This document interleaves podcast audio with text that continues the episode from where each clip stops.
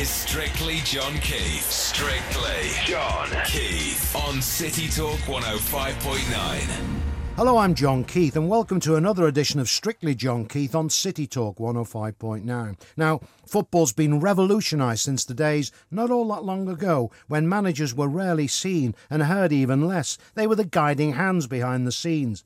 Now the role of manager in top-level football has been swept up in the cult of celebrity and big business. They're in the headlines as often as the rich stars who play for them. And I'm delighted to introduce from the University of Liverpool a woman who's responsible for the country's first football management qualification. Her students, including Premier League and Football League managers Mark Hughes, Chris Houghton, Malky Mackay, Sean Dyche and Billy Davis, and also players who played locally on Merseyside like Peter Reid, Dave Watson, Lee Carsley and Alan Irvine. It's a warm welcome to Dr. Sue Bridgewater. Sue, thank you for coming on and sparing the time. No, you're welcome. Well, It seems a fascinating thing that you're doing. You actually run the football industry's MBA at the University of Liverpool. That's right. No, I don't run it, but I work on it. Sorry, you work on it, yeah. But I say in the intro, you created this first qualification for managers, and that was done with the presumably the guidance of the Players' Union, the PFA, and the League Managers Association. That's right. Yes, we were. Way back in 2001, I was working at Warwick University at the time. We were asked to come along and talk about management qualification for football managers, which was going to sit alongside their top coaching badge, which is the pro licence. Because the thing was that you've got to get so much into some of these courses.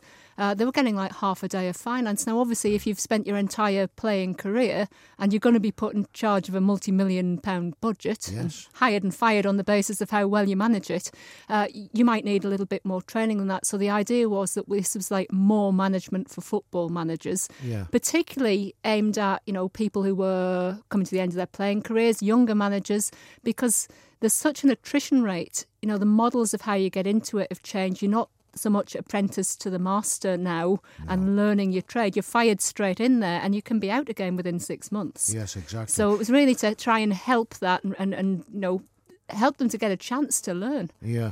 I mean, it is a very high-wire, high-risk profession, isn't it, football management per se, you know. It's... Yeah, and becoming more so. I mean, if you look at the... I do the league managers' football statistics as well. Right. Hire and fire statistics, it's one of those things like painting the fourth bridge because you never end, you know, they get fired before you've finished the numbers. Yes. But looking at that, the average time that a manager's in post now is something like 1.4 years or something before they get sacked. Wow. But half, 50%, 49.1 actually, percent of the first-time managers never get another manager's job. Wow, that's an alarming statistic. That's scary, isn't it? So you just look at it and you think, all that talent. Now, if you or I had gone into our first ever job, and there might be things that didn't go 100% to plan, but if we didn't just get feedback and learn and improve and climb our way on up the ladder. Yeah. But some of those guys, you know, it's a results business. It might be luck. It could be a bad penalty. You know, any kinds of things can happen to them in that space of time. Mm. They might just be in a bad run, and they're inheriting the last guy's players. Yes. In that timescale, it's not even building your own thing. Now, you hit on something there. I mean, I immediately then think of David Moyes and Manchester United, you know, inheriting Alex Ferguson's players. Whether that is a factor, I mean, I'm talking before the Olympiacos game, which may make things worse for Moyes or better, but generally, as the season's gone as we speak, he has inherited another manager's team, hasn't he? And yeah, I mean, if you look, part of what we do is leadership, and part of what I do outside of that course is leadership research, particularly in sport, football and cricket. Mm. And if you look at the football managers, it is interesting because obviously not all the challenges are the same. So if you come in, you're trying to turn around a club that maybe has been relegated that's one task, that's like turning it around, but you could also be trying to just spice it up a bit and get it into the playoffs. If you come in to follow Alex Ferguson, who's been there for such a long time, who's got it working exactly the way he wants, who has a particular relationship and style with the players. It's obviously completely different. And it's not just Moyes. It would have been the same if you were following, you know, Bobby Robson, who'd been there a long time as a manager. Or it's the same outside of football. When Steve Jobs, unfortunately, no longer with us, Apple hasn't performed the same way after Steve Jobs. They are inheriting and trying to put their mark on it.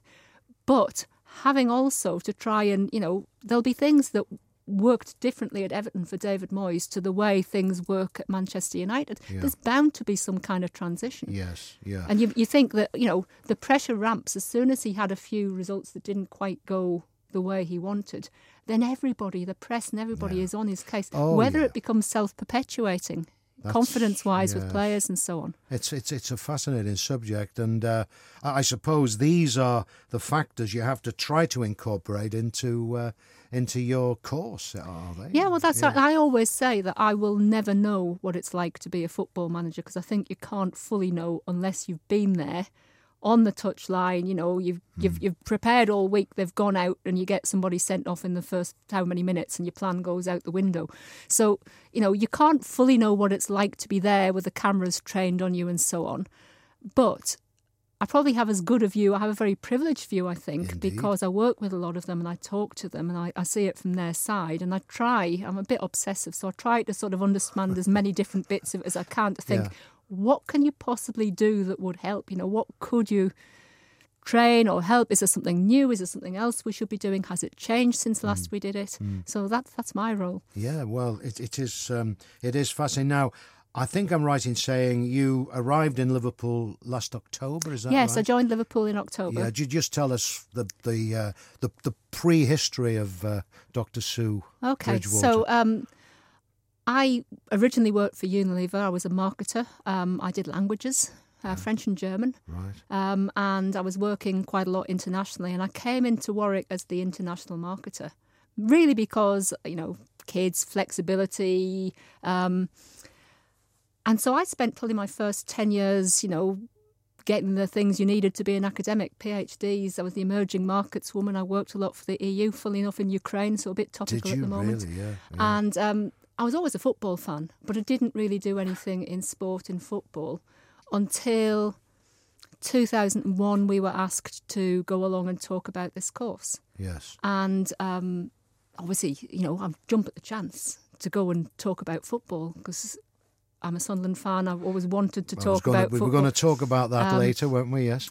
And I'm not sure that we even really, because Warwick weren't really doing much in sport or football at all, whether we even really expected to be awarded the course, but we were. And we had 3 months to go on and research and talk to managers and work out what should be in this course. And sorry, just to recap, who had given the course to Warwick? It was, we were called down to, it was the FA, Soho Square at the time. Yeah. The FA, the PFA and the LMA together the League Managers made the decision. So that's the players' union, because some of them are still playing at that point, and they very kindly funded the course. The league managers, who are the managers' union, and the FA, who obviously oversee a lot of education and were involved. Yeah. So I ran it there for 10, 11 years. Yeah. And, you know, in some ways I stayed because of my course, because it became my absolute passion, because I got drawn more and more into researching in sport and football. But I was very much sort of, you know, lone wolf, doing my own thing there. Yeah. And actually it was always tempting to look at places like Liverpool who were doing much more in sport and football. And I could have a set of colleagues who were interested. Rogan Taylor was here, wasn't he? Rogan's still there. So still I'm actually sharing an office with Rogan at the moment. Yes, he's been on the show. And Brian Barwick, yes. So, you know, for me it's a dream to actually go somewhere where there's other people who share my passion. We're working together, not just on the football side of football, my manager's stuff, but also commercially with our MBAs, going into, you know, doing stuff for a lot of the Premier League clubs round and about. Yeah. So it's a good match, I think, and I'm in the process of moving my manager's course across, starting in June. To Liverpool. And we've taken the opportunity with the league managers to add a few things, refresh, you know, gave us the chance to look at it and think, OK, shall we include more, because obviously it's 10 years on, and I think when we started off we had a whole lot of people saying, can you train a manager, will they take it seriously? Well, yes, well, I was going to ask you that very point, Sue. I would imagine, I mean, I might be wrong, but I would imagine if you said 10 years ago, maybe even to some people today, there is a course for managers, you would get a bit of resistance and a bit of sarcasm or cynicism about it. Now, did you ever encounter that? Yes, we did. And it was funny where the resistance came from and the sarcasm. We got quite a lot of sarcasm from the media, as you can imagine. You know. I'm sure you would have done, particularly at that point, you know. And a lot of it was totally ill-founded. There, you know, a lot of, you know, aren't managers are stupid, they can't be doing sort of courses type comments, which are, you know, they've been really keen. And there's people who've turned up who've got PhDs, masters degrees. Obviously, there are others because they went into football early, where they haven't got a lot in the way of formal qualifications. No. But that doesn't mean a lot, does it? It doesn't say anything about your intelligence level. No. The people who've made it through to this type of course tend to be the leaders, the captains. They've obviously got something about them. Yes. And we're just trying to help them on their way. I must ask you, because I know this, part of the manager's course, or was it the pro licence? One of them anyway. Roberto Martinez was one of your students. Yes. So I don't just, you know, obviously I got into it by doing these manager's courses, but since I do management content on that type of course, I've got involved in doing other parts of the training that goes on around and about, because obviously there's not the only course out there. The pro licence itself that sat alongside it. I was at one point, and still do, working on the Welsh pro licence. Yeah. And Roberto Martinez was the Swansea manager at the time. So he came along on that. Tony Pulis and others have been on that course. Yeah. So I have come across quite a lot of them through various courses over the years. And I gather, I read in fact, that Roberto took the module in dealing with the media. Is that right? That's on. It's covered on the pro licence. It's also covered on the manager's course. We do more in that. Because it obviously is... You know, I remember one point when Roy Keane was at Ipswich and somebody made the comment that there were actually more cameras trained on Roy Keane, because I think at the time they were speculating that his job might be at risk. It wasn't going terribly well. There were more cameras focused on Roy Keane than there were on the match, on the game. And that's what it's become. It's almost become part of the sport. Now, it might be great for people to be speculating and going, well, who should we have next? Almost sort of part of the excitement. It's not great if you're a manager. Because... And they don't tend to get a lot of sympathy. That's the other thing. Oh, no, well, I tend to take this line. People go, well, if you paid me that much, I would. You know. That's the stop line. But actually, particularly in League 2, League 1, the wages aren't nearly as high as you would think. I mean, the average wage is something like 30 grand. And I know there'll be people out there saying, well, I'd be quite happy with that. But you think about the fact they go out with their families and get abused, the amount of pressure they're under for that and so on. And I often look at it and think, there is no way. You know, you could not pay me enough to do that job. No. But I was just struck on how you found Roberto in those days, because he's come up to Everton and he's really been an instant hit with the fans and the public and the media. I mean, I didn't know him well, obviously, but I did come across him on course. Just a lovely guy. Yes. You know, very friendly, very positive. Was already managing at quite a high level. But I tell you what, he was on the course at the same time as Tony Pulis, and I was really impressed with both of them. That although they might have been more experienced, there were some people coming through who hadn't managed yet. They had time for everybody, they would sort of engage with everybody.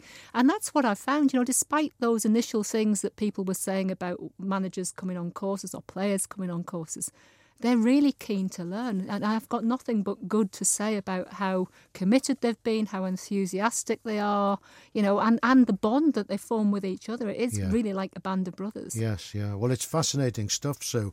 I'm talking to Dr. Sue Bridgewater from the University of Liverpool. I'm John Keith. This is Strictly John Keith on City Talk 105.9. We'll be talking later to Sue about the country's first qualification in the high-risk occupation that is, of course, football management. Don't go away. This is Strictly John Keith on City Talk 105.9. Hello, I'm John Keith, and welcome back to Strictly John Keith on City Talk 105.9. My studio guest, Dr. Sue Bridgewater from the University of Liverpool, who's created the country's first qualification in football management. We were talking to Sue in the first segment of the show, talking about the various people who, among her students. And I was just interested, Sue, in how managers of yesteryear, my first managers I came into contact with as a journalist, Harry Catterick and Bill Shankly. I would imagine if you'd said to them, you're going to go on a course to become a football manager, their reaction would not have been very nice. I would think it would be rather worse than not nice. I just wondered, how did they become great managers? And it was trial and error. They didn't have any of this academia, did they? Well, I think it's really interesting because that's obviously the view that people have of it. Yes. Now, I've been taken to task by the greatest and the best, you know, over the years, because I've had, you know, John Barnwell, who was the league manager's chief exec at the time, who was a manager himself in the past, saying to me, you know, I'd have been all over this type of course if it had existed when I was coming through. And that's really the response I've had. People like Alex Ferguson, who were on the management committee of the league managers, very positive, has sent his younger players and staff through the courses, Mike Phelan and people like that. And I remember particularly being on a radio show and having Bobby Gould on the other end of the line. Yeah. And somebody made that point, which is not strictly true, that it was... I mean, it is the first course of its type, and but there had been previous courses. I remember Sam Allardyce telling me that he did a course... somewhere up in Cheshire, Crewenal Sager College or something, there was a predecessor of this course that was, you know, maybe not as much, but some of the management side. But of course, they all did their coaching badges, and they used to go off to Lillishall, and that's what they always say. Just because they didn't do a course of this type, but it didn't exist. No. So that doesn't mean they wouldn't have. No, of course, you know, they're very competitive people, and they always wanted to be at the forefront. I think what you can say is that the nature of the role has changed. And the way that you get into it has changed. When we were first talking about the course, I remember interviewing Peter Reid, saying, you know, it's great being an academic sometimes, because I had two questions. One was, football managers, what do you do? And the second was, if anybody had been, you know, offering a course to try and help you when you came into this, if you now know what you know about being a manager, what would you put in the course? And sort of half expecting them to all to say to me, university of life, you know, hairy ass manager, you can't teach it. And they didn't say that at all. They were actually really positive and, you know, gave me enough for 10 courses. All of these things, oh, I'd like to understand more about accounts and media training would be good, time management would be good, you know, some IT skills, I'd like some negotiation. Yes. But I think if you look at it... That is the other difference too, of course. We're now in the technological age. Shankly and Catterick weren't, so that's... Yeah, so I mean, there are things, obviously the nature of what would be in the courses would have changed. Yeah. But the other thing I think that came out talking to Peter Reid, who was fantastic, by the way, really positive about the idea, anything you could do to help younger managers. And that's the kind of response that I've had. Not that you can't do it, but, you know, God, look at their chances and you've really got to do all you can to try and help. Yeah. But he made the point that when he came through, obviously he started working with Howard Kendall, and there was very much a line that, you know, your senior players, your captain or whoever, might actually almost be apprenticed to a master and learn their trade that way and get time to learn what they were doing. Yes. Now, I don't know whether it's because maybe they're all more paranoid because the job's less secure, that they see the younger candidates as a threat, but it's far less common now to have that process of going through at the same club. It, funnily enough, happens at Manchester United. Alex Ferguson did it. He was bringing through his senior players. You'd have Scholes or whoever going up through the ranks of coaching and you know, going up the process. And it happened for years at Liverpool as well. So it used to happen in lots of places. Yeah. Now it's much less common. And what they tend to do is, you know, no matter what level you've played at, you start and you get your job, and you might actually be managing in the lower leagues. Yeah. Of course, the other thing about that is you might not know anything about the players who play in the lower leagues. They might not be able to do the things that some of the people you're used to working with can do. Yes.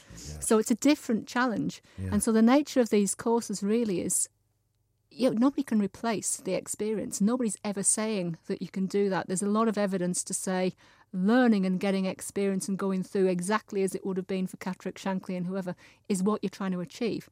But if they're not getting that chance, what can you do to help them to hit the ground running, to fast track it, as it were? Yeah. The only other thing that any of us could come up with is if you try to give them some building blocks to sit alongside to maybe help them to shortcut a bit of that, or to replace the fact they might not be getting that from an older mentor. Yes, we have put in place mentors, so they might not be the manager at your club, But the league managers now have, you know, a series of people they can go to and ask advice. And I believe you've had chairmen coming in to talk to the students. Yes, well. I mean, obviously you've got to understand the different perspectives. Yes.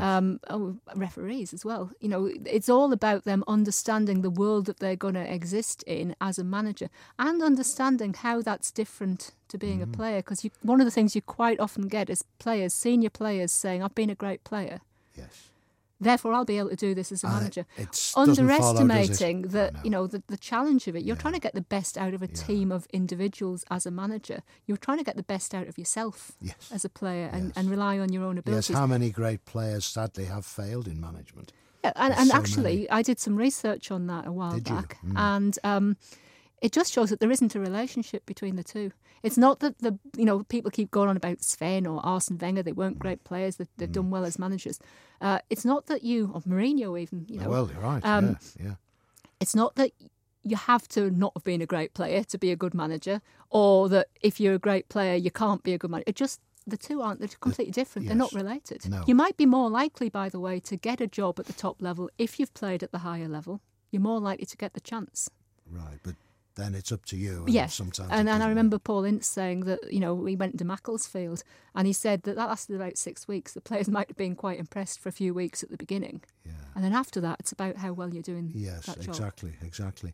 You said to me off the air, Sue, to save me asking the cliched question, that there was, you felt, a slight advantage in being a woman. Now, have I put words in your mouth there? No, you haven't really. I mean, obviously to me, it just wasn't ever relevant. It wasn't an issue. No, and I'm quite surprised sometimes. I talk to, women in football and various other people or groups, and they almost want to say to me, have you found it difficult being a woman working with football managers?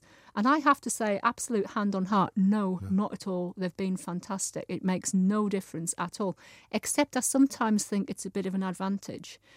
Because there is in football quite a bit of, are you a football person? If you come in, it's like, did you play? What level did you play? And the sort of, that's their way of judging people. It's like a Freemasonry almost. I come from a completely different world. Yes. But I think in some ways, and obviously, I'm not. I know women who work in football who are footballers, who've played women's football and have played at a high level. So I'm not saying that you can't be.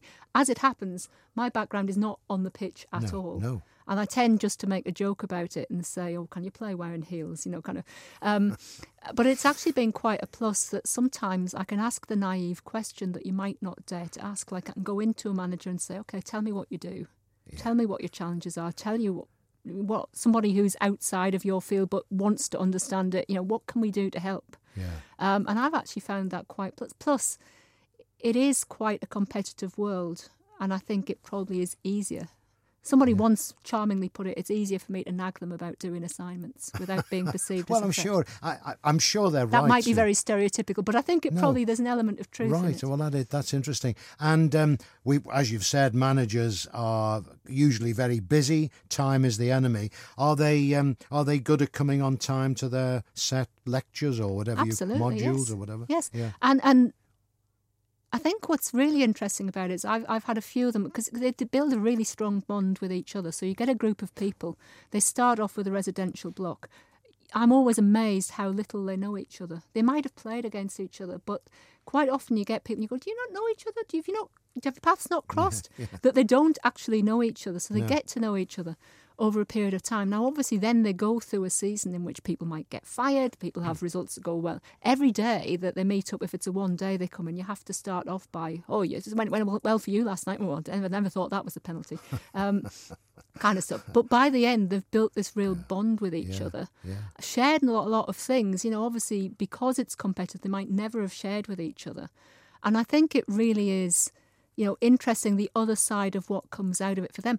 When you then have those one days, which tend to be Wednesdays during the season, I had a manager who was in a real difficult situation. The finance of his club weren't great. People were speculating about his job and so on. But every time we had a day, he was there. He was the first one there. And he said to me, you know what? He said, this is an absolute godsend because I can come and share with people who do understand what it's like, my fellow managers and whatever else.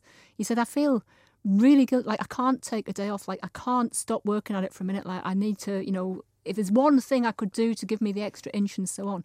He said, but I feel legitimately that I can actually come on this day because it's my learning and so on. Yeah. He said, so you've no idea how much we want to come. Oh, right.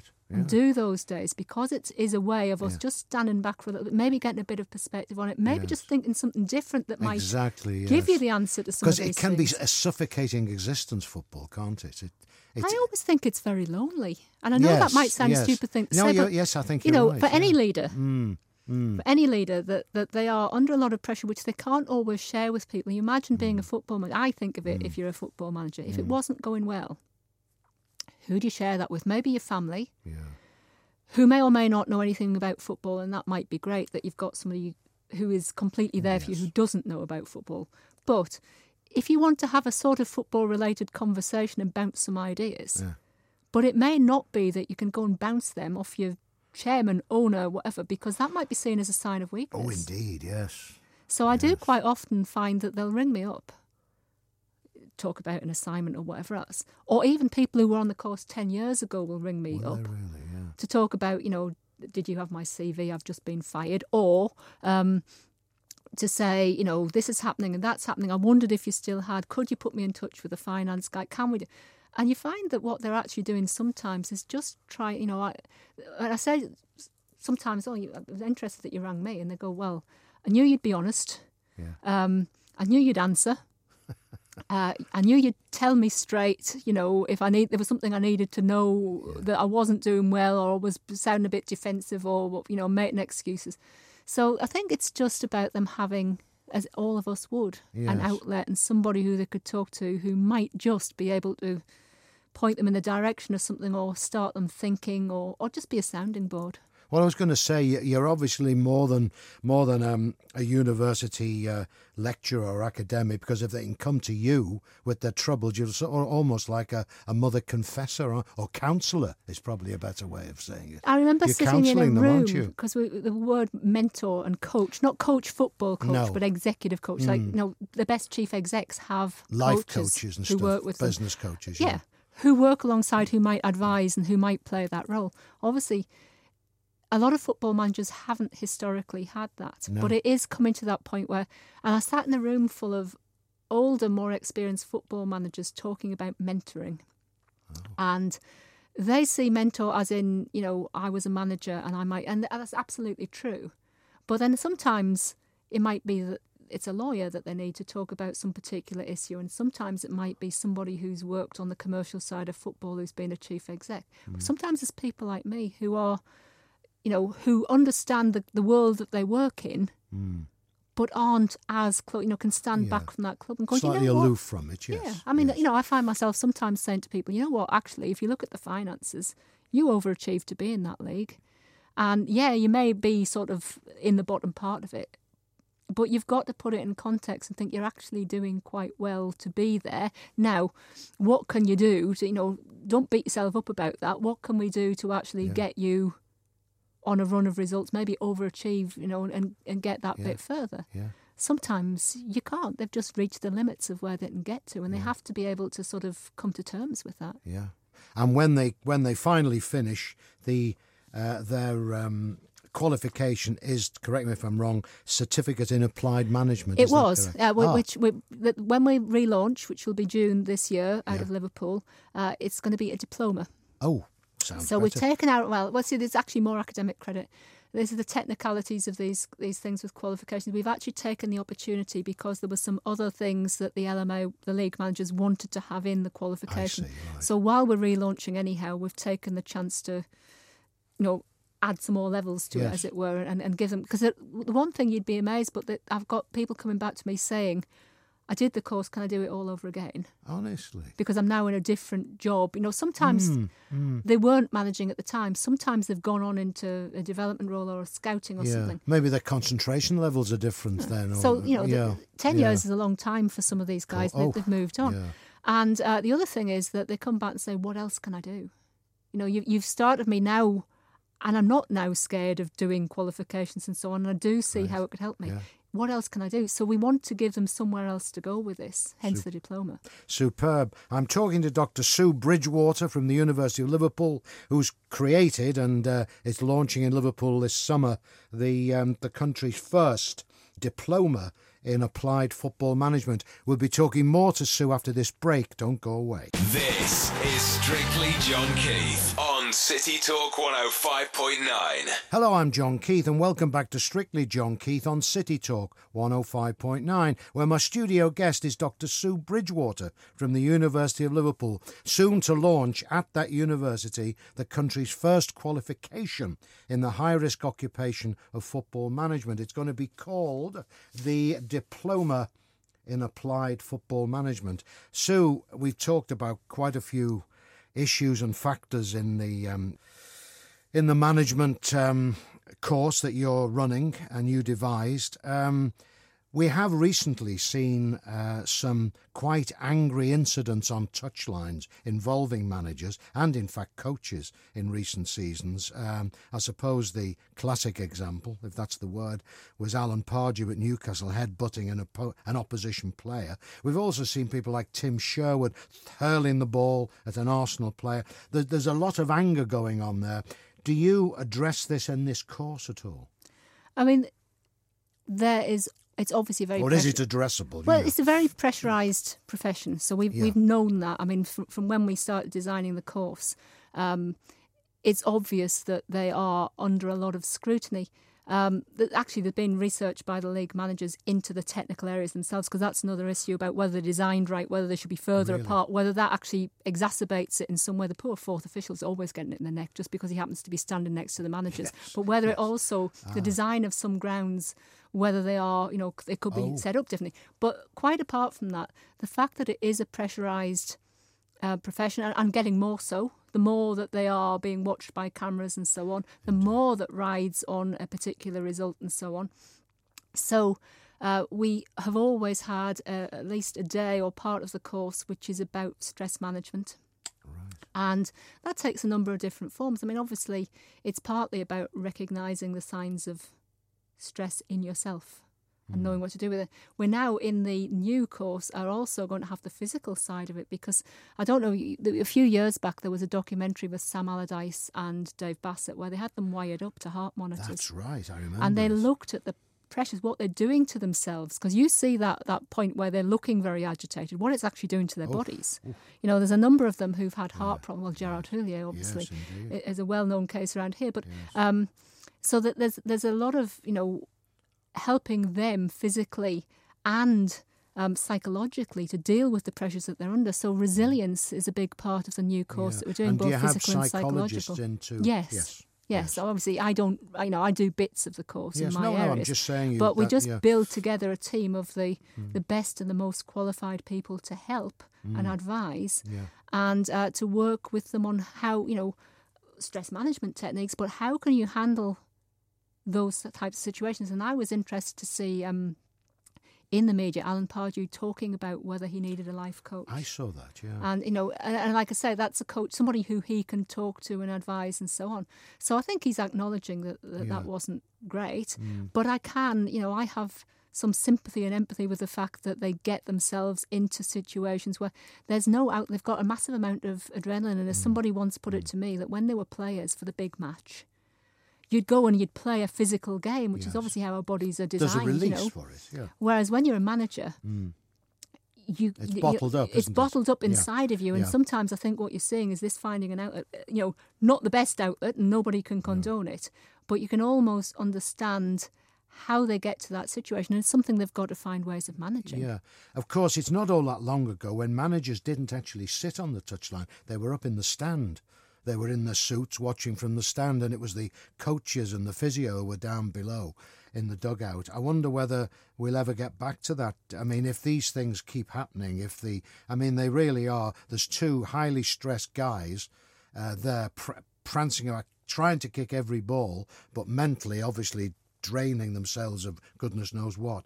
And I suppose the more the prizes and the pressures increase, will there be more of this sort of gladiatorial incidents between the rival managers, or even managers and opposition players, do you think?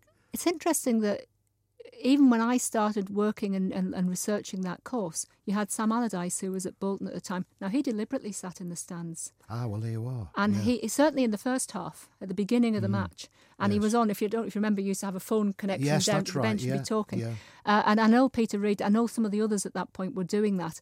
And if you ask them why, they'd say, well, I get a different view of it. I can see big picture more when I'm raised up looking at, you know, how it's working against, how we're set out against the opponent and so on, than I do when I'm down on the touchline. Of course, I used to look and say how well it was going. It's how long it takes him to rush down the steps into the technical area. Oh, it's obviously not going so well. He's down there already barking out instructions.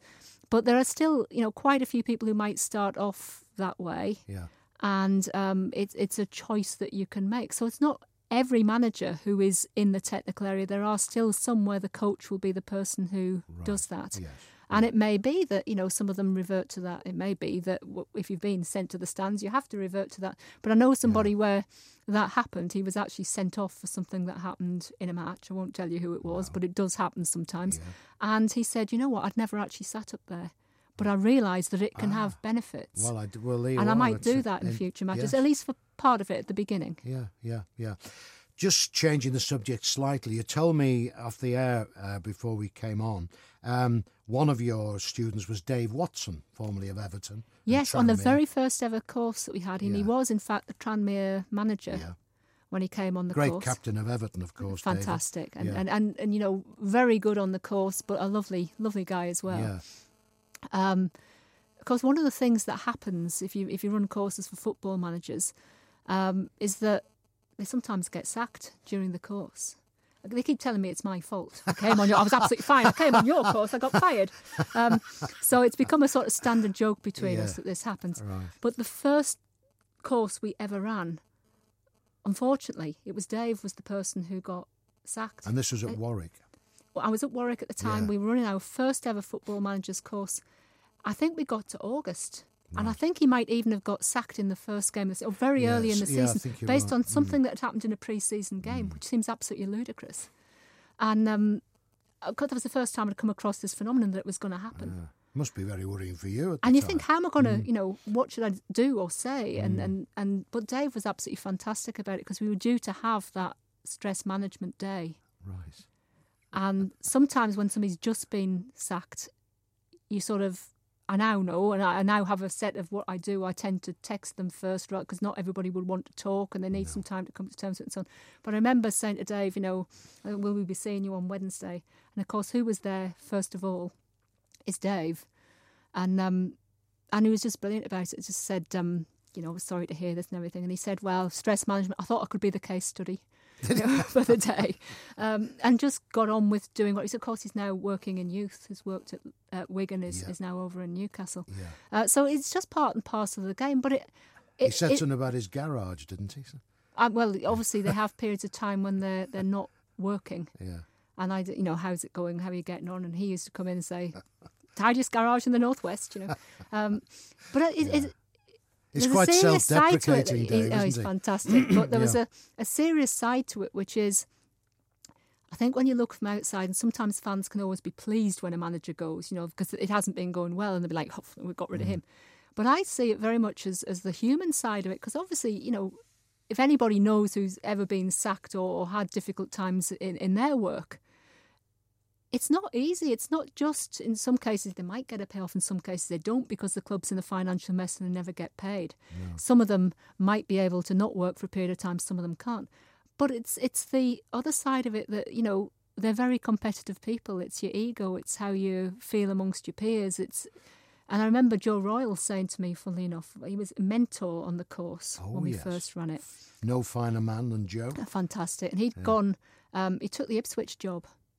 I'm glad, Joe, you were mentoring, and, you know, I thought you'd step back from management. And he said, no, I couldn't stop on that. Now, was it Oldham he'd been at before that? Yes, he'd been somewhere. He'd managed Oldham for a long time. Ended up being fired from it. And he said, I just didn't want to end my career on that note. And I wanted Everton to go after Oldham, So he wanted to go somewhere, and then, this is how he put it to me, work there for a period of years and then decide in his own time when he was going to... I think Alex Ferguson decided in his own time. Of course, not many managers ever get that luxury. No, exactly. No, they don't.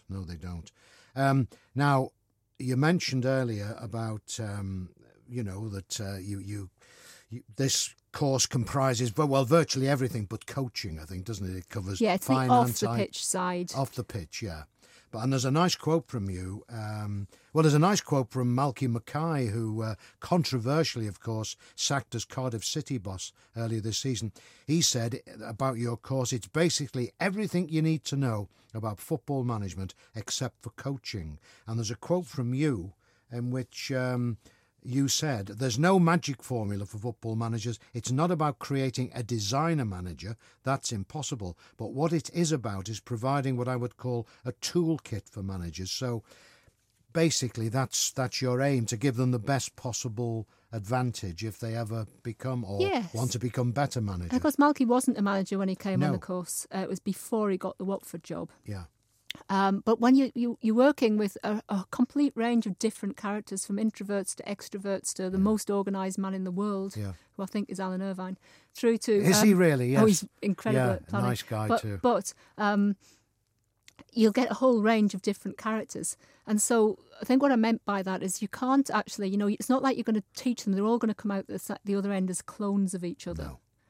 But you're going to get a set of people. They all have maybe different development needs or different strengths and weaknesses, and they might be complemented even sometimes by working by different types of characters. Yes. And so what I saw it as was trying to give them tools and techniques that they could pick up, and they quite often would come out at the end. One person will say, that finance is the best thing I've ever done. It was absolutely fantastic. And somebody else will say, public speaking helped me a massive amount, or media training. So they come out with differently, because they come in differently, they come out differently. Of course, yes. For that reason, it's not about designer managers, it's helping them to be the best manager that they can be. Fantastic.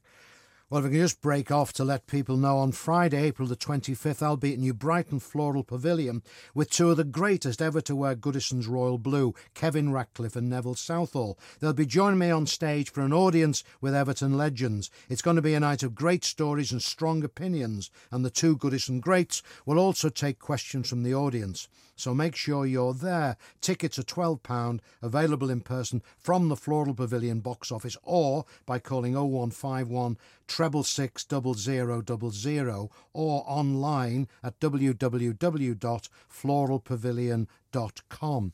Now, Dr. Sue Bridgewater, as well as creating and running this fantastic course in football management, you're also a fan yourself, because you're a Sunderland fan. I am. Your native town. Is it a city? Native city? The city, native city of Sunderland. And they happen to be playing Liverpool on Wednesday. If you're listening to this show on Saturday or Sunday, it's next Wednesday, and if you're listening to it Tuesday, it's tomorrow night. But this is a big game for both clubs. I mean, Sunderland, you must be a little worried.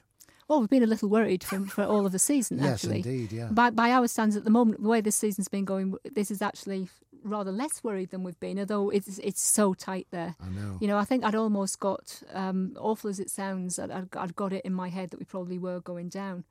And there was a Sunderland fanzine that used to be called It's the Hope That Hurts, Oh, is it? And that sums up being a Sunderland fan, when you allow yourself to think, hey, we might get out of this. Yeah. And then we had a little run that was looking a bit better, but you look at some of the matches we've got left, it's going to be very tight. But it is, being a Sunderland fan, I once said to somebody, you're very lucky if... And I have Liverpool fans, Everton fans, Manchester City fans, Manchester United fans saying to me, this season's not going terribly well, or it is going well at various points of time. And I say, you're very lucky if the team that you support is actually a team who tends to do well. And I'm not suggesting that, there's anything other in why you come to sport. You come to sport the same way as I do, because it's your team, it's your local team, and your father, remember, your parents and so on. You remember Bob Stokoe, Sunderland in 1973 FA Cup and all that. And I love, we've had our little Wembley trip. Unfortunately, didn't go the way we did. But first half was good. Yes, indeed. But there was a whole team of Bob Stokos. There were 20 odd of them running around town with their trilbies on, So we don't get there often, and we have to enjoy it. It was a shame that it didn't work out a different result, but that's not what it's about, is it really? Well, it is what it's about. We all want to win things, but that's not why you support teams. But it's being part of it, isn't it, really? Yeah, and you can't change your allegiance. Part of the crazy madness that it is. And you know, funny enough, that's how I got into doing research, because the bit before we got awarded the course was my doing research in football, which was about... If you bought a car and it didn't work, you know, you'd go and buy a different type of car next time, but you don't switch your football team. No, even if they're doing badly. Yeah. Exactly. Well, and nor should we either, no. Sue. No. Dr. Sue Bridgewater, thank you very much for being my guest, and I hope everything goes well with your launch at Liverpool University, or the University of Liverpool, I should say, to give it its proper title. So from Sue and myself, John Keith, from this edition of Strictly John Keith, goodbye. Strictly John Keith. City Talk 105.9.